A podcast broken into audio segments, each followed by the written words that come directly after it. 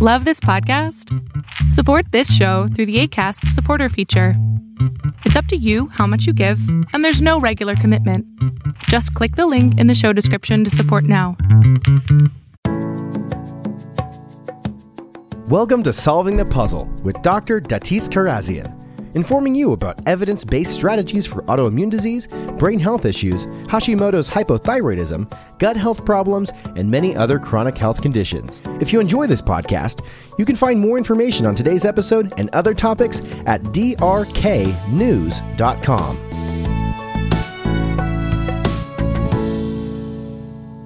Hi, everyone. Uh, today I'm going to be talking about chronic gastrointestinal bloating. I'm going to go over some of the main concepts for the first 20 minutes, and then I'll take questions uh, as they come in. So, um, let's start with the basic concept. Now, if you, this is the first thing to really go over is if you eat the standard American diet, which is basically high sugar, high carb, high starch, processed foods, it is absolutely expected to have abdominal bloating and distension and maldigestion. So let's just start with that.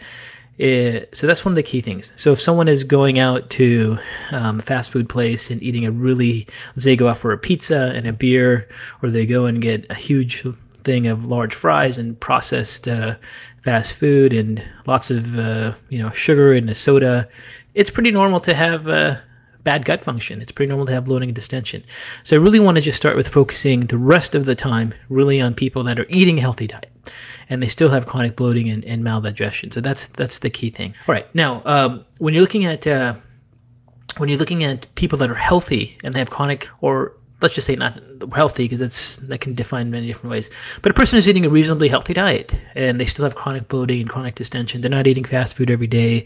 They're basically eating, you know, salads and vegetables and fruits and and healthy meats and so forth. And they have chronic bloating and distension and so forth. Let's talk about those patients. So that's really going to be my emphasis. Um, um, and with those patients, one of the things you have to realize is that whenever you look at the gastrointestinal tract, there's a saying that I always teach them in, in my courses is you always have to clinically start north to south. And what that means is you have to first start with chewing and then swallowing and then going all the way down the gut. And the first thing that happens is the food gets digested in the stomach, and a key part of that is hydrochloric acid release, and then it moves down into the small intestine, into the duodenum, and then you have to have pancreatic enzyme release, to help digest the food. And then you have to have bile to help digest fat. And then you have to get proper absorption. And then you have proper intestinal motility to move the food across. And this function of releasing hydrochloric acid enzymes in the stomach, or pancreatic enzymes, or not having healthy gallbladder, or not having your intestinal tract have proper motility, can all lead to chronic bloating and distension. So what I want to try to do in this, um, you know, this live Facebook uh, talk is try to help you dif- differentiate what types of mechanisms may be causing chronic bloating and distension if you're suffering from that, and just to understand the basic concepts. So, one of the most common causes, and the first place to really start, is to look at digestive enzymes. And as a basic rule, you know, as a clinician, if I see a patient come in and say, "Listen, one of the things I'm complaining about is just I get bloated after I eat," I have several questions that I, I, I, that I go through to try to figure out what may be causing it. So my first question is like, do you notice certain foods that may be causing bloating for you? Or is it all types of foods? Or is it portion is, is it based on portion size? And these help you differentiate what the mechanism of their maldigestion could be. So um, if a person has lots of bloating and distension and gas predominantly when they eat a protein rich meal like steak or eggs or just anything that's really rich in protein the first thing to think about is that they may actually need hydrochloric acid digestive enzymes, and their stomach may not be producing hydrochloric acid. We'll talk about reasons why in a second, but we're just going to go through the, the list of things to think about when there's chronic bloating and distension. Now, other people may not have issues with protein that cause them to have chronic bloating, but for them it's starches. So for these people, it'll be anything that um, is um, like plant fibers. If they hit a big salad, they can get really bloated and distended. That's that's a that's more of a pancreatic enzyme issue. And for other people, it's fat. If they have anything with olive oil on it, if they have anything fried, they get really bloated and distended. And and those are related to the gallbladder. And then if everything they eat, just no matter what they eat, causes bloating and distension, that's typically an indication of uh, small intestinal bacterial overgrowth. And then if it's a portion size, like the amount of food they have to eat that causes um, bloating and distension, then you're starting to think about dysautonomia. So those are like the the basic fundamental things to really think about if you're trying to figure out what's causing chronic bloating. So if it's protein rich meals, then it could just be need for hydrochloric acid. If it's starches, uh, then it's pancreatic enzymes. If it's if it's maldigestion caused by eating anything that has is fat, like oil, olive oil or fried or greasy foods, then it's gallbladder. If it's all foods, then it could be something called small intestinal bacterial overgrowth. And if it's portion size, then we're looking at dysautonomia or um, dysfunctions in how the gut is processing food throughout the intestines. And so those are the the basic the basic concept. Now, you, a person can absolutely have more than one um, mechanism. They could have all the mechanism all at once. So all, all types of things do happen. So let's talk about one of the most common ones, which is the need for hydrochloric acid. And you know, one of the things to understand about hydrochloric acid is as food gets into the stomach, the most important step of digestion is uh, to actually produce hydrochloric acid. And just as a human species, as we get older, our production of hydrochloric acid levels do drop to some a certain percentage every year. So um, we do know just uh, as as we get older, you know, our bone density uh, can be impacted, our skin tone can be impacted. Um, so does our digestive enzyme output. So it's really common, especially as we get older, to have an uh, inability to produce enough hydrochloric acid. Um, and now other things can cause hydrochloric acid imbalances too. Um, for example, degeneration of the gut can do that. Uh, that can be a key factor. Infections with a bacteria called H. pylori can do that. Um, so the key thing is let's, let's talk about hydrochloric acid. So as food goes into your stomach, your body, your, your gastrointestinal tract releases hydrochloric acid, and that's important for a few things. It's important that it um, for the process of breaking down protein because you need that acid to break down protein. But even more than that, it's really involved with also triggering reflexes in the small intestine. So you can release pancreatic enzymes and you can also uh, initiate gallbladder contraction. So there has to be a change in pH from um, your food content going from your small from your stomach into your small intestine um, and the trigger is the the pH of the acid released from hydrochloric acid to then trigger your gallbladder to release bile to break down fats and pancreatic enzymes. So, so if we do see, do see a patient that just has an intolerance to digesting all fats, we usually start with hydrochloric acid as a digestive enzyme supplement to see if it can really help them support their their overall GI tract. Now, hydrochloric acid, in addition to breaking down protein and then triggering the re- reflexes in the small intestine to release pancreatic bile uh, enzymes, pancreatic enzymes and bile from the gallbladder, is also really important to neutralize the small intestine. So you don't have any kind of bacterial overgrowths. And also is really important for optimizing the pH of the gut. So you have healthy amounts of microbiome diversity. So it's like it's one of the most essential steps of digestion. And when this system is not working it's really really hard to to get any change. Now people that also have hypochlorhydria tend to have really bad breath that comes along with the proteins that if they're not digested they putrefy and they cause uh, this really you know um, uh, protein putrefaction breath which is terrible. Uh, and uh, a lot of times also when they can't digest protein they also may get kind of reflux or burning symptoms because when the proteins aren't digesting they putrefy and they actually create a more of an acidic environment that causes symptoms of sometimes gastric ulcers, but a lot of this is just related to hydrochloric acid. So if you're having issues with eh, with just uh, healthy digestion, um, you know, one of the first places to really start is just looking at hydrochloric acid. Now, hydrochloric acid uh, this is that's just a supplement anyone can find on Amazon, on a health food store. You can also even consider things like apple cider vinegar. Apple cider vinegar helps acidify the the stomach and help digest proteins, um, but it's not going to be as strong as taking hydrochloric acid. So that's like the first thing to, to really think about when you're seeing chronic bloating. Do you just need hydro? Do you just need to take some hydrochloric acid supplements? And if you if you decide to consider that for yourself, you know you start with one capsule whichever manufacturer you use, and then you kind of build up um, to see if uh, you find the right dose that gets rid of the bloating. And some people will start with one capsule and then go up to two or three, and that really what was works best for them to get rid of the bloating. And uh, you have to kind of personalize your your dosage for that. Now, for other people, um, if they take hydrochloric acid or even apple cider vinegar, they get they get extreme burning, and that's a clue that you have an underlying gastric ulcer. And if you have that, you definitely need to see your physician and get tested for things like H. pylori, which is a bacterial infection that can cause ongoing ulcers in the stomach, but the H. pylori organism also furs into the stomach lining and, and, and prevents hydrochloric acid release. So that's the key things that you really you know want to understand when you're looking at um, hydrochloric acid issues. Now, people that have pancreatic enzyme issues, um, they're the ones um, that can't digest fiber and really just feel full if they eat anything that is uh, that contains a lot of starch or fiber, and uh, they also typically get very nausea. They get lots of nausea. They get lots of mucus in the stool, and pancreatic enzyme deficiencies are very common. But for those, many of them are just secondary to not having enough hydrochloric acid, because remember, hydrochloric acid uh, acidifies the um, small intestine, which then triggers the reflux to release uh, pancreatic enzymes. So pancreatic enzymes are things like pepsin, bromelain, peptidases, um, lactases, and in the health food store, they're listed under pancreatic enzymes. Now, if you're looking at digestive enzyme supplements, some will contain HCl, some will only contain pancreatic enzymes, some will contain both. Um, a lot of times when people get have like hydrochloric acid deficiency or hydrochloric acid need, they get like a multi uh, enzyme product and they have just a little bit of HCl, not enough to really make a difference for them, and a lot of pancreatic enzymes, so it doesn't work. So sometimes you just need to start with a high amount of hydrochloric acid first, find the dose that works for you, and then if you still have lingering symptoms, you may want to add in some pancreatic enzymes to see if that gets rid of any other symptoms that's there.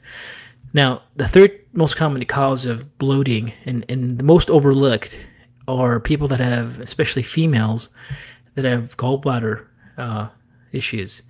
And when you think of gallbladder issues, you know, most people are just thinking of gallstones and gallstone obstruction, but that's not really um, the main problem. The main problem is a phenomena that's actually called sludge formation. And you can see this in an ultrasound uh, if you ever have your gallbladder assessed, if you have lots of gallbladder symptoms. And people that have gallbladder symptoms are really uh, um, suffering from inability to tolerate fats and greasy foods. They have lots of burping. They can't handle things like fish oils, and they just have this constant distension all the time. And and sometimes the distension isn't always associated with their food intake because it may take two or three hours after you eat to really get bloated and distended when you have a gallbladder issue. So, um, people have gallbladder issues also tend to have referral pain when the gallbladder is contracting and under a lot of stress, where they can have some upper back tightness right in between the shoulder blades and uh, they also can have stool that floats. People that have pancreatic issues or gallbladder issues can sometimes have floating stool. Those are all key factors where they may actually be a gallbladder issue. And it's not a gallstone, it's just gallbladder sludge. So the gallbladder releases bile, and then bile is used to break down fats. But under various physiological conditions, um, there tends to be this thickening of the bile and that leads to the sludge formation. So there is an efficient amount of bile release in the gallbladder to digest fats. And that sludge formation can eventually um, turn into gallstones, and those gallstones may eventually cause the gallbladder obstruction, which then will cause immediate uh, acute symptoms that they'll probably want to go and get checked out at the hospital. But for a lot of people, they never actually develop gallstone obstruction. They just get this thick, biley substance that's there. And um, like long-term hypothyroidism can cause gallstone formation. People that come from um, Middle Eastern, African uh, descent, Hispanic descent have higher risk. Uh, females have higher risk. Any type of uh, blood metabolic syndrome, obesity increases gallbladder stone formation, and also they've also found sedentary lifestyles really promote gallbladder uh, dysfunction as well. So when you're looking at um, a common cause for just chronic bloating, it's really people that have these underlying sludge gallbladder formations. They're usually missed in the healthcare system because, you know, in, in the conventional healthcare model, they're really concerned about a gallstone obstruction, not really this so-called sludge formation that's taking place.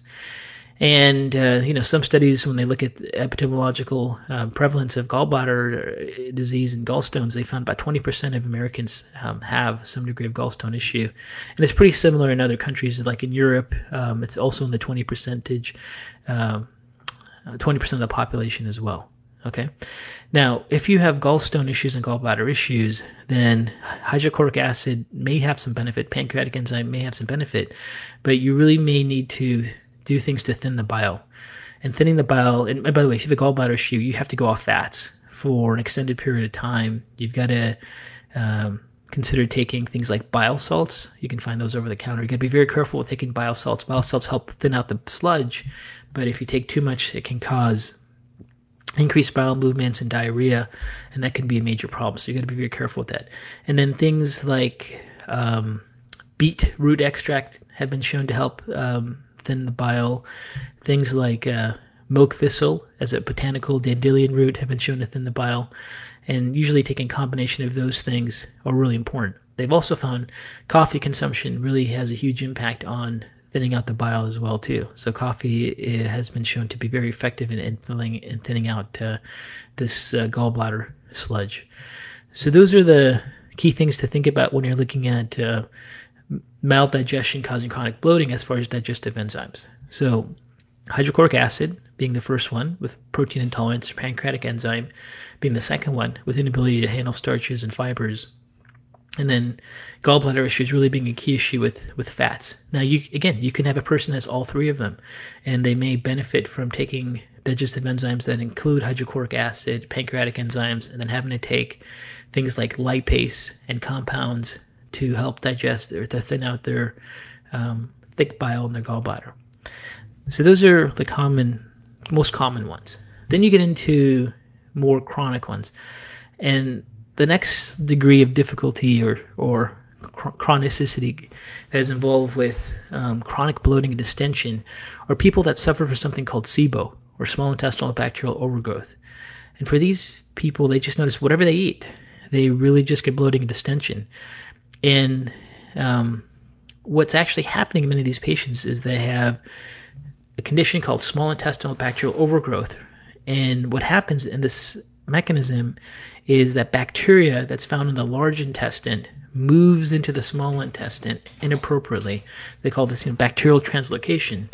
And that pattern can cause all this bacteria that is in the small intestine that shouldn't be there. And then when they get exposed to any kind of starch or sugar or compound, they end up getting significantly bloated and distended. And since there's a small amount of monosaccharides or or uh, fructosaccharides in most meals people eat. I mean, they're so sensitive to get this, they get severe distension and bloating. And small intestinal bacterial overgrowth can be tested with uh, what's called a breath test, methane hydrogen breath test, where they can measure your breath levels of hydrogen methane and see if you get bacteria in your small intestine that are producing these gases. It's not a 100% accurate test because some of the bacteria in the small intestine release other gases besides methane and hydrogen.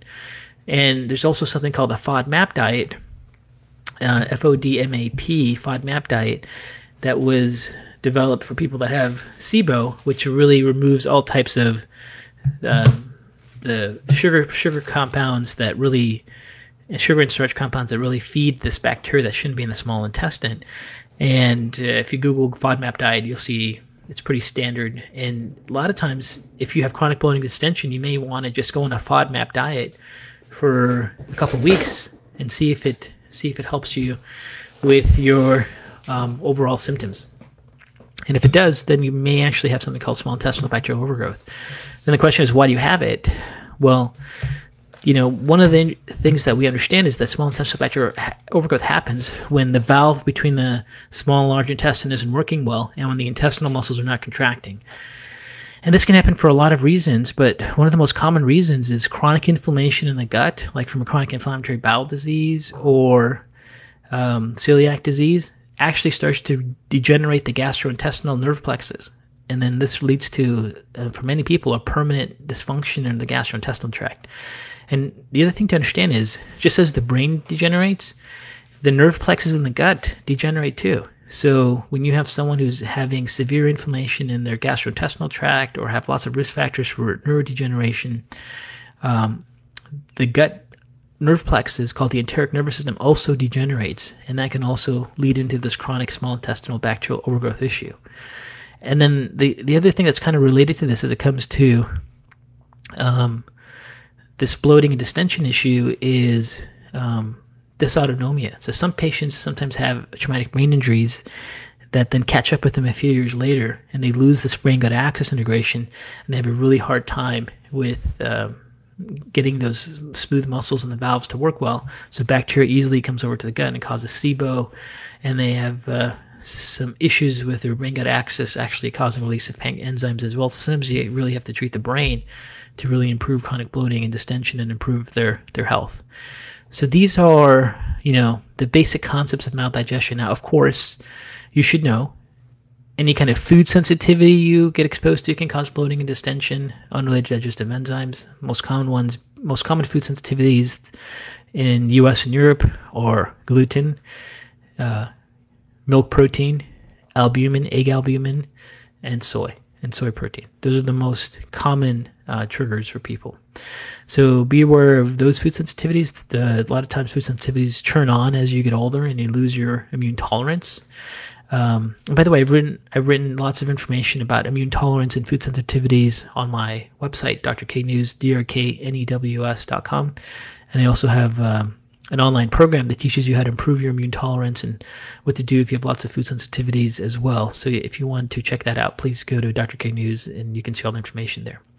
But there are people that, as they get older, they lose their immune tolerance and they start reacting to lots of food proteins and that'll at that point you have to improve your immune tolerance and basically um, try to remove those foods until you you can actually not react to them as, as as seriously. And sometimes you can. Sometimes people just have ongoing celiac disease or the celiac disease turns on and you just have to be gluten free to get rid of chronic bloating distension.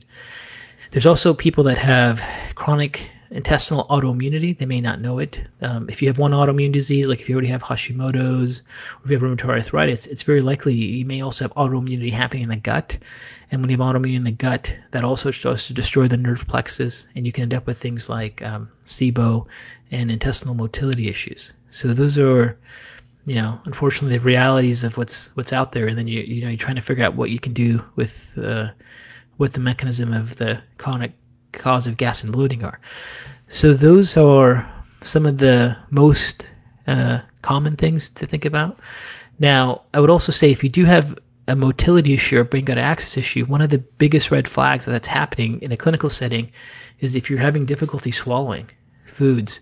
So, you know, sometimes I have patients come in my office and say, you know, please don't give me any limit your supplements or if I can use a powder or oil as a nutraceutical, that'd be great because I really don't do well swallowing capsules. And that's especially important if they used to be able to swallow capsules and now they can't do it as the years have gone by. That's a major clue that the brain gut axis or the intestinal motility system is not working. So those are key factors. Now, if someone eats really, really bad, um, they can also change the intestinal microbiome so they have more of these bacteria that tend to ferment and cause gas um, that lead to bloating and distension as well. So a diet very high in fiber, a diet rich in multiple um, fiber sources that help diversify the gut can also be key factors to get rid of bloating and distension. Now, I could also tell you that probably the least effective thing that helps get rid of bloating and distension are probiotics.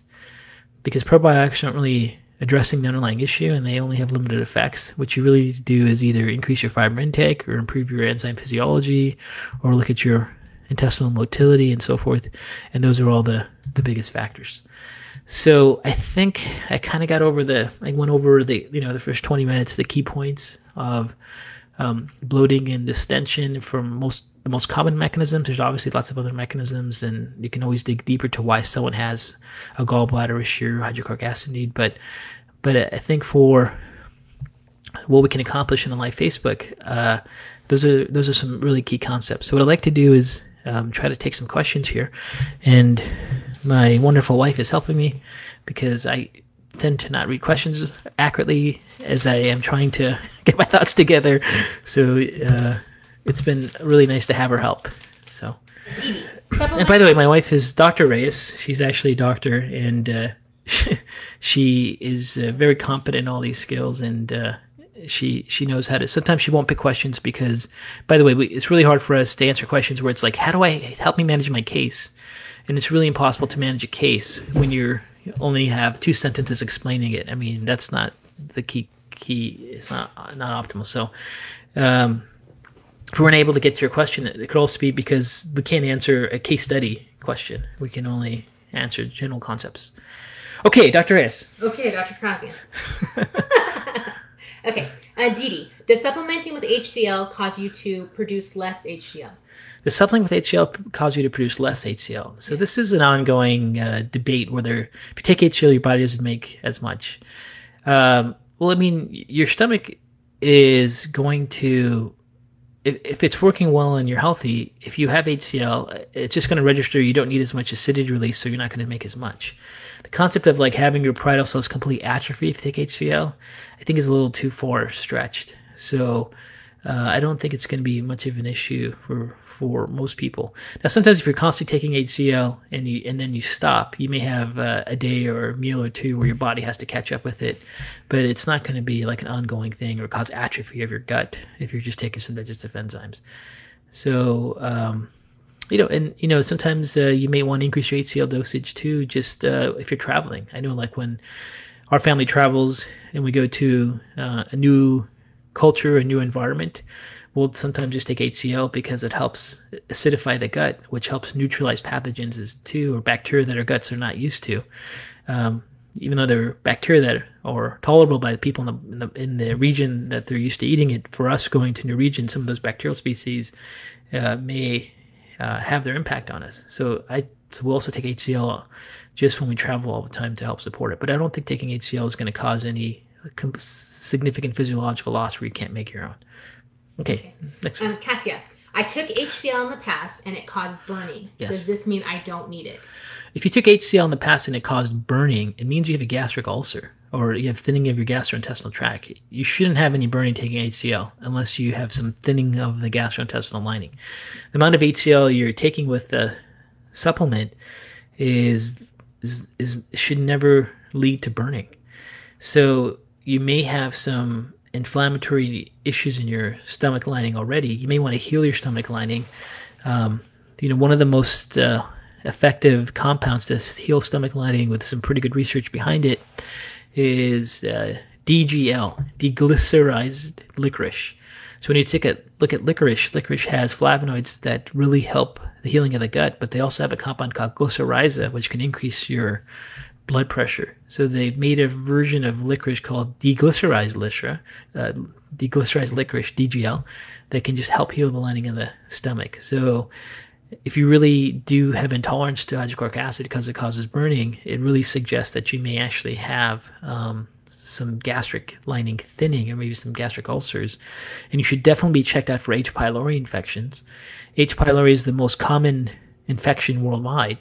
And uh, when you get it, it it can start irritating, causing inflammation in the gut. And the ones that are most at risk for the complications of it and the risk factors for it, which is gastric cancer, and um, actually the other key thing with chronic H. pylori is, is, also cardiovascular disease. There's several thousand papers that show H. pylori pathogens in the gut furrow into the vascular endothelium and cause destruction. So H. pylori is kind of like a bacteria that has been shown clearly to cause um, blood vessel disease. And these are most concerning for people that have no symptoms of gastric ulcers.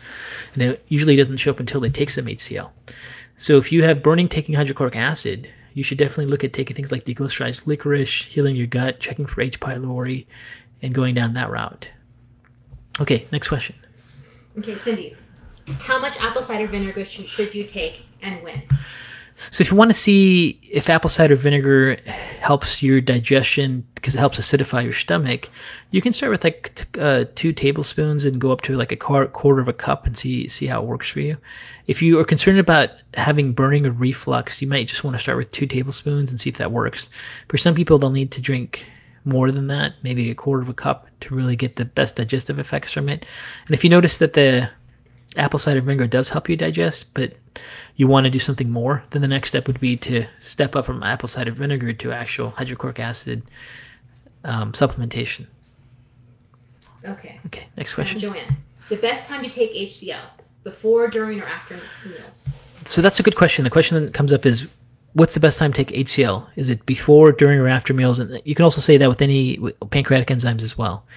So what I found working with patients in my practice is to let them experiment because people have different uh, transit times and different motility times. So you can you can try taking HCl like a few minutes before your meal comes, before you eat. You can try taking it during your meal, or you can try taking it five or 10 minutes after you eat. And then you can kind of determine which is the best one for you. For most people, taking with their meal is the easiest way to do it, and it seems to work great. But uh, you know, you may notice a better better better uh, response to it if you take it bef- slightly before you eat or right at, or a few minutes 10 15 minutes after you eat. So there is some uniqueness and individuality with that. All all of them will work. They will all help you acidify your gut and digest your food. So you can just experiment see what works best for you. Okay. Okay. Um Monica do you treat SIBO first or mold toxicity first if positive on a mycotox test?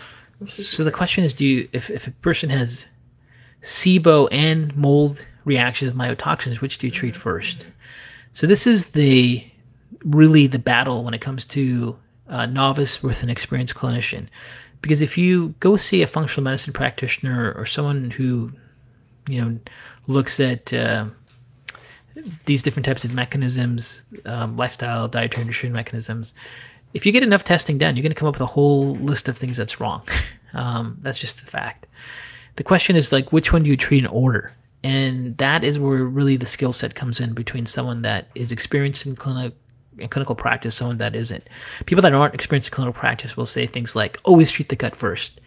Well, that might not be the best approach. And for some people and for many people, that's not the best approach. Sometimes there are things that actually are causing the, the gut imbalance. So you have to, to look at those mechanisms. So I can't tell you which you should treat first because it's not it's not a rule. So there's lots of many other variables that are involved that are involved with where you start. So, um, for example, if you're living in a building that's chronically making you sick, chronically making you inflamed, you may need to get out of that environment to have a chance to actually reduce your inflammation so you can fix your gut. Um, on the other hand, your gut imbalance may be causing you to lose your tolerance, which now makes you much more reactive to the mold environment you're in. So, or you may do a combination approach. So there is not there isn't a set rule, and uh, um, that's really the best way I could try to answer your question in uh, in a setting like this. Okay. Next question. I missed the name. Kilicon? I'm not sure. Okay, if SIBO if the SIBO breath test is not accurate, which test is? And which food allergy test is recommended? Cyrex, Alcat. Okay. First question. If the SIBO breath test is not accurate, then which one is? Mm-hmm. So the SIBO breath test is accurate if you are producing bacteria that produces methane or hydrogen. And for the most part, um, the specificity and sensitivity is, is is good. It's not perfect, but it's good. So it is a good test. It's just there are some people that have small intestinal bacterial overgrowth that the bacterial species they have in their gut are releasing gases beyond methane and hydrogen. So that's where you can have some diagnoses missed. So this is why sometimes just doing a FODMAP diet for two weeks will really be a big clue to you if you actually are suffering from this uh, SIBO pattern. The Second part of the question was what kind of food sensitivity do I recommend best? Um, what food allergy test is recommended? Cyrex, Alcat. Cyr- Cyrex, okay. So, uh, of course, I personally love Cyrex. I use them in my practice. I work with them. I consult with them, and I like them because they do ELISA uh, gold standard testing and they do duplicate testing. So um, that's my preference. As a commercial lab, I use Cyrex. Um, but more important than commercial lab preference, there's a big difference between ALCAT testing and what everyone else is doing. So the the gold standard test to measure food sensitivity test is is really um, called ELISA, uh, enzyme linked immunosorbent assay. The other form of testing, like ALCAT, they're doing what's called a cell mediated test. cell mediated tests are terrible. They have very low specificity. They have very low sensitivity. Their reproducibility is is is is, is not good. It's actually banned as a test in many states. Um, everyone in the world uh, of uh, immunology, not lab marketing, or just in shock that people are using it. And what the cell mediated test will do, like things like ALCAT, which use cell mediated test, is they basically take a um, antigen presenting cell to see if food protein causes it to swell. And if it does, then they suggest that's a food sensitivity. But that is such an inaccurate way to look at a reaction for food. You really need to see the clear antibody. Um, and uh, you know, when they've actually looked at studies comparing uh, cell mediated testing to ELISA, there's no comparison. So I think a lot of the labs that are doing cell mediated testing for food sensitivity are um, really doing a really fantastic marketing campaign, but they're, but they're not following what's the gold standard, which is ELISA testing, which is very, very high specificity, sensitivity, and reproducibility. Uh, in my immune tolerance program, I actually have a whole section on all the different mechanisms, and I go into much detail about how these different lab tests work. So that's also something um, that's included in the immune tolerance program if you're interested in that. Okay, next question. Okay. Um, Prajakta? It's pretty. Is the baking soda test accurate to determine uh, low stomach acid? Is the baking soda test accurate to to determine low stomach acid? Yeah. So I'm not I'm not sure of any studies that have ever been done with the baking soda test. It's kind of one of the things that people do out there where you alkalize the gut and then you see how quickly you can you can get responsive again. Now, if you did um, a gastric Heidelberg test where you swallow a capsule and then take a neutralizing soda like baking soda, and they can actually measure your pH response against it, that is the gold standard. That is very very accurate. Um, but you know, not many people swallow a capsule that then measures pH and then take baking soda to determine their acidity, but that is the gold standard test. So in that version, it is very accurate. Someone asked about that Heidelberg test. Yeah. Right. Okay. Um, Phil, what's your take on celery juice? Phil, what's my take on celery juice? my my take on celery juice is wow, it's become really popular. um, I haven't read the source of celery juice. I have a friend, family friend that just tells me that they're doing it and they're juicing with all they. I mean, if you're doing it, good for you. Um, and it, you know, celery juice has lots of antioxidants. It, uh, if you're on it, it can. If you're doing it, especially in a, a long-term fasting state, it can really help change your microbiome. Uh, I don't know if it's as impressive as any other type of vegetable to be juicing. I know there's some theories behind it, but uh, it's not a bad thing if you want to if you want to juice with celery juice and fast while you're ju- juicing with celery juice. I think you have some nice health benefits from it. So that's that's as far as I can answer that question. I think. Yeah. Um, Pia, what is always in your protocol for dysautonomia? What is always my protocol for dysautonomia? Nothing. There's nothing always in my protocol for any condition. Um, but dysautonomia is a complex condition. So dysautonomia, meaning give a difference between sympathetic and parasympathetic, can be caused by many different pathways. So, you know, for me, if I have a dysautonomia patient, it will it will literally take me um, three three and a half hour neurological exam, not even talking about the basic physical exam, to try to pinpoint what areas of the brain are involved causing dysautonomia.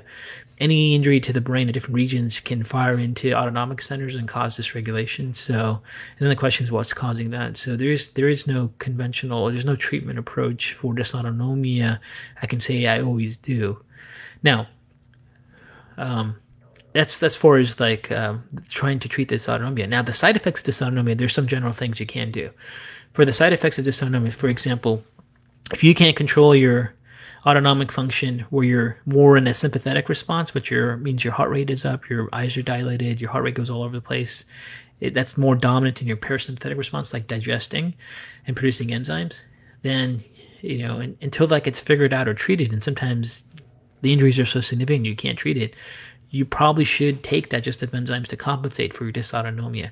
You should probably, um, you know, take things like probiotics and things like short chain fatty acids and things like butyrate to really help your microbiome environment. Um, and you just, if you have true dysautonomia, you know, you, are going to have gall digestive issues and uh, enzyme release issues and motility issues. So you're just going to have to do whatever you can to improve your digestive function, um, even though you won't be able to fix your digestion until your dysautonomia um, gets treated. So, you, so in some sense, you're just going to at least do some general approaches to deal with the side effects of having a dysautonomic pattern by improving gut function best you can. Okay, next question. Okay, Ciora, she so she's saying the capsules are so big to swallow. She wants to make a chocolate probiotic for her kids using Enterovite. Is the Apex Enterovite heat sensitive? If she breaks the capsules up and puts it into melted chocolate, it's cooling down to harden. Would that would it? it would I don't. I, to be honest, with you, I don't know if short chain fatty acids are heat sensitive. So I don't know if you melt down Enterovite to uh, chocolate, it would work. Um, I don't know. this is a question. I can't answer it. Okay. You're gonna have to let us know. Okay, what's the biggest difference between SIBO and Candida? What's the difference between SIBO and Candida? So SIBO is a bacterial overgrowth um, that takes place when bacteria from the large intestine moves to the small intestine, and Candida overgrowth is different. Candida overgrowth is a, a, a yeast overgrowth uh, itself, not a bacterial translocation. And you know, Candida is a normal part of our gastrointestinal tract, and if you do what's called a gastrointestinal mycology test, that can measure the growth or the amount of Candida, and you can see these overgrowth patterns of Candida. And um, you know, those happen when there's something really impacting the gastrointestinal immune system. And then when the gastrointestinal immune system is is not healthy, if you have a diet very high in sugar and starch, or if you've been on a high dose of antibiotics for a very long time, that's wiped out the healthy bacteria in the gut that then compromise the immune system, then you can get these these kind of yeast candida patterns that take place. So, um, candida patterns are, are a combination of something that compromises the gut microbiome, which then impacts gut immunity, like heavy antibiotics, bad diet, heavy stress, uh, combination of all those things at once.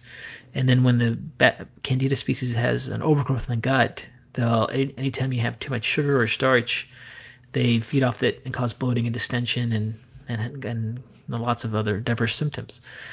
And in those cases, you just basically have to go off all sugar and, and starch and fruit, and take some natural antifungal compounds um, like uh, uh, grapeseed. Uh, grapeseed extract is one of them. You can take um, olive leaf extract. You can take, um, you know, lots of uh, various antibacterial, uh, natural anti-yeast uh, com- common compounds to deal with that as you work on your diet.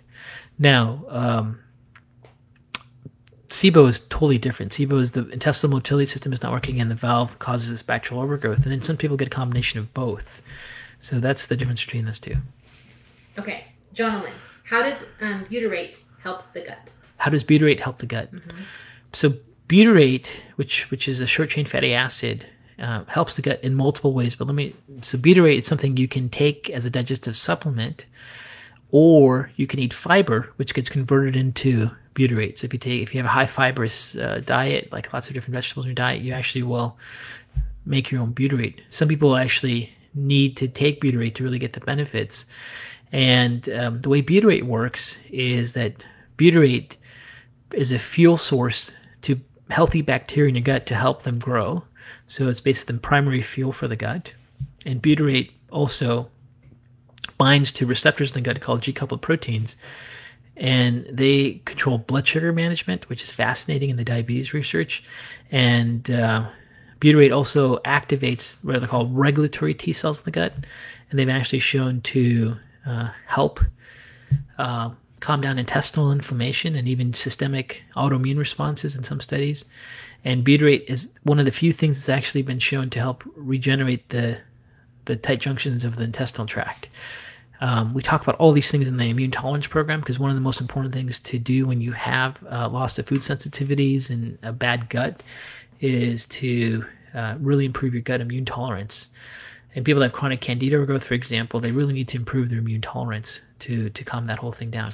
And one of the key things we talk about in that program is is taking butyrate, and and uh, and uh, it's it's essential to make a big change there. Okay, Kind of on that same vein, Meg asks, then do SIBO and Candida protocols overlap?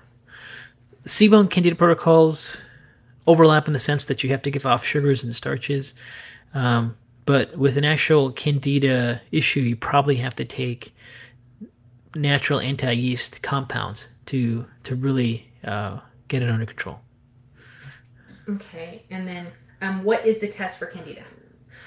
So there's different types of tests for candida. Um, you can measure candida in a stool digestive comprehensive digestive stool analysis. They have an area of the test which they call mycology, and mycology checks for the the amount of bacterial yeast species that they find in a stool sample, and that's the way you, check for it, as far as what's actually happening in the gut.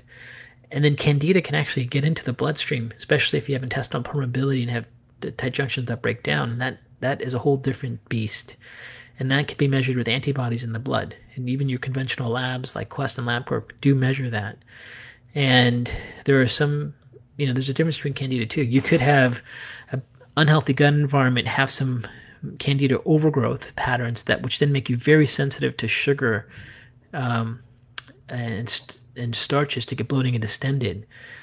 But if your tight junctions are also broken, then you can get candida levels in the in the in the bloodstream, and then those candida levels in the bloodstream create an inflammatory reaction throughout the body, and that's when people with candida really really have a problem. So in those cases, you got to remove the candida, you got to improve the tight junctions, you got to improve immune tolerance, the gut, and really um, go down that route. From Sean, how can one determine if they have permanent parietal cell damage from years of undiagnosed celiac disease?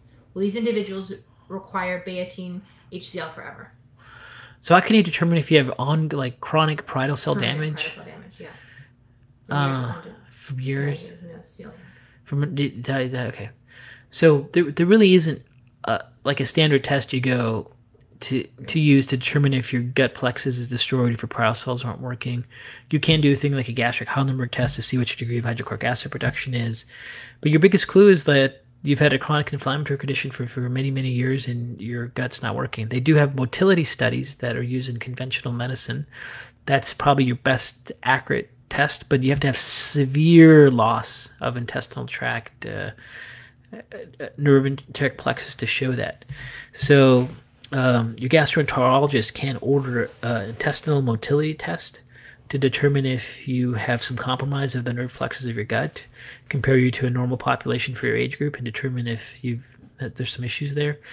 Um, and then you can have to do a gastric Heidelberg test to, to get a clue of what's happening with your parietal cell function, where you swallow a capsule and then they uh, give you an alkalizing solution to see how long it takes for your stomach to get acidic enough. So those would be the two um, standard tests to, to evaluate those.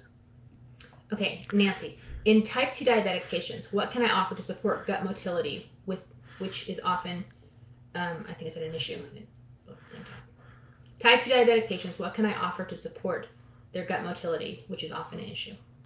So with type 2 diabetes patients, um, if their gut motility is an issue, you got to be really concerned because you know type 2 diabetes, especially uncontrolled type 2 diabetes, where you have elevated HbA1c, especially if the levels are above 7.4, you- just as uh, you know when you when you have these elevated blood sugar levels, they end up becoming gly- glycosylated end products, which are these free radicals.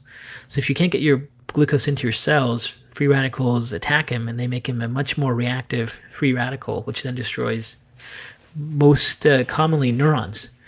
And everyone's used to understanding that, um, you know, neurons that can cause diabetic neuropathies when they get really extreme, but they can also cause degeneration of the enteric nerve plexus. So if you're working with a lot of diabetic patients, um, you you could be dealing with i- intestinal uh, degeneration from those advanced glycolated end products. And there is literature that shows diabetics do have some damage and injury to their nerve plexus in their gut. At the end of the day, you're going to try to calm down their diabetes, get their HbA1c levels down so you can stop that progression. You might need to give them enzymes and things to improve their gut function in the time.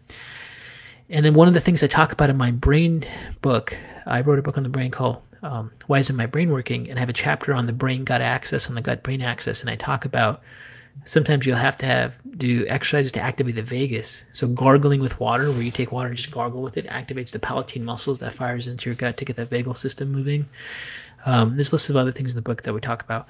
That's the most common, easy approach to use to support the to support that pathway. But then you so you want to control the diabetes, give them enzymes to improve their microbiome and their overall health and things like butyrate, improve their immune tolerance, their gut, and then do some vagal gargling exercises to see if you can activate those smooth muscles in the gut um, to, through that exercise. Okay, so, Jonathan, can GERD cause SIBO? Can yes, gas well can GERD cause SIBO? GERD being gastroesophageal reflux disease. So gastroesophageal reflux disease is typically associated with low hydrochloric acid, and low hydrochloric acid is a mechanism that can cause SIBO. It's not a common one, but it can. So people that have gastroesophageal reflux disease have burning in their stomach, and they have this acid reflux come up up their um, esophagus, which causes that severe burning. and that's not necessarily from being low in hydrochloric acid. That's that's typically from having protein putrefaction causing that increased burning and symptoms. For those patients, um, what you may want to do is just take some apple cider vinegar and see if it doesn't burn you. If it doesn't burn you, you may get rid of your reflux and your SIBO just by taking some hydrochloric acid. If it does burn you, you may need to heal your stomach lining with things like DGL and uh, go on an anti-ulcer diet. Um, go off anti basically go off pro-inflammatory foods for your diet like wheat, dairy, gluten, soy, eggs, and and really uh, see if you can heal your stomach lining. And if you can't heal your stomach lining and then take HCl, you should be able to get rid of the side effect, which can be SIBO. So you can get you can get bacterial overgrowth that goes from large intestine to small intestine, not just from destruction of the gut plexus and nerves, but you can get it if you can't neutralize your small intestine through hydrochloric acid release from the stomach. Phil asked, "Is Phil. it okay to drink caffeine on a daily basis?" Is it okay to drink caffeine on a daily basis? Yes. Yes. yes. um, listen, so caffeine has lots of health benefits. Um, the flavonoids in coffee have very powerful neuroprotective effects. Um, the flavonoids in coffee can really help with just general inflammation, but you definitely cannot take coffee, which is a stimulant, if you cannot handle stimulants if, for example, your physiological adrenal function is really low, the stimulant would be too much for you. There's some people that are slow metabolizers of caffeine. If they drink caffeine, they get wired. They can't take it. And there's people that have high blood pressure, hypertension. They can't drink coffee. But if you don't have those issues with stimulants and uh, you don't have high blood pressure, studies have actually shown that if you if you look at population where they have uh, that are coffee consumers, they have decreased risk of Parkinson's disease and have decreased risk of Alzheimer's disease, and has a very powerful neuroprotection uh, response. Just like the benefits of people that drink tea daily, the the antioxidants and flavonoids in tea are, are very um, protective when they're done regularly and taken regularly. Okay, um, Joanne, what helps regenerate the nerves in the gut, and can stem cells help? Okay, what helps regenerate the nerve lines? So it's the nerves. You may not be able to regenerate the nerves that are totally injured, but what you can do is nerves that are still healthy, they can branch over dead ones and they can grow. So the, the key thing with the nervous system is you can't get plasticity. So the only way to get plasticity in the gut is to to to really activate the gut by doing vagal exercises. So gargling is one of the most common ones. Um, another common one, another one you can use is you can do a coffee enema uh, the coffee enema is not there to detox or anything like that. When you're trying to support uh, nerve activity in the gut, you basically want to get the caffeine into the large into the colon, to the large intestine, and then the caffeine is a stimulant to what are called acetylcholine nicotinic receptors in the smooth muscles of the gut, and they cause those smooth muscles in the gut to contract. And when they contract, if you've ever done a coffee enema, you'll have the sense of having to, you know, to have a bowel movement and the key thing is to activate this brain gut axis is to actually hold that content for as long as you can. It's kind of like I call it bowel planking, like you're planking, like you should be shaking like you're planking, uh, and and then that type of activity actually fires your brain pontine vagal pathway to suppress smooth muscle reflexes that are being triggered by the caffeine, and that can help get that nerve plexus going. So gargling and doing um, coffee enemas with with suppression of bowel movements or ways to help get those nerve fibers in the gut to develop plasticity and uh, get some connectivity and function back. As far as stem cells go, you know, there's there's I mean stem cells have a lot to a lot a lot of uh, research that needs to be conducted, and uh, I don't I don't know if any of the current stem cell strategies would have any significant impact in changing gut uh, plexus function. Okay, Tilly asks, could brain neurodegeneration be the cause of low saliva production? How would you treat that? Thanks. Could brain degeneration be a cause of low saliva production? Production, yes. So when people start to produce less saliva, there's two main things you're thinking about: autoimmunity and, and neurodegeneration. So saliva, and so when you look at the brainstem, do you have a group of uh, um, nuclei called branchial arch derivatives, and these branchial arch derivatives are cranial nerve 7, 9, and 10. And cranial nerve 7 is involved with tearing and nasal secretions and saliva production. 9 is involved with saliva production, and 10 is involved with swallowing. But this area of the brainstem tends to degenerate together Um, and when one part of this nuclei gets de- loses function, the other ones lose function because they're what they call in neurology a phylogenetic homolog that they um, have connections to each other that they integrate into each other. So sometimes people start to get develop things like Parkinson's disease or Alzheimer's disease where they have protein aggregates like tau protein or alpha synuclein that builds up in these brainstem centers and they lose their ability to produce saliva, they have a hard time swallowing, they have chronic constipation and blowing, bloating. So that's a neurodegenerative disease. And those are all progressive, um, unfortunately. Now, another common reason that people have uh, saliva issues is they have an autoimmune response. And there are specific autoimmune reactions against uh, saliva glands that then cause them to produce less saliva. You see this with sh- some of the connective tissue diseases like Sjogren's disease or lupus. They have the specific uh, autoimmune reaction against these glands. They haven't been able to find the serum antibody marker to identify that in a lab test. They just know when they look at the tissues um, and do histology studies that there's an autoimmune reaction happening there. So they're common in autoimmunity. The way to distinguish those two apart is that if it's neurodegeneration, you're going to see symptoms associated with neurodegeneration with it, like cognitive decline or stiffness or rigidity with Parkinson's. And then not only do they have issues with saliva production, but they have the actual problem of swallowing and have constant constipation. If you see constant constipation and swallowing issues, it's more likely the brain. If they have a history of autoimmunity and they just can't produce saliva, but they can digest fine and have normal bowel movements, then it's most likely an autoimmune response against the salivary glands. Okay, Didi. Does diverticulitis play a part in bloating and distension?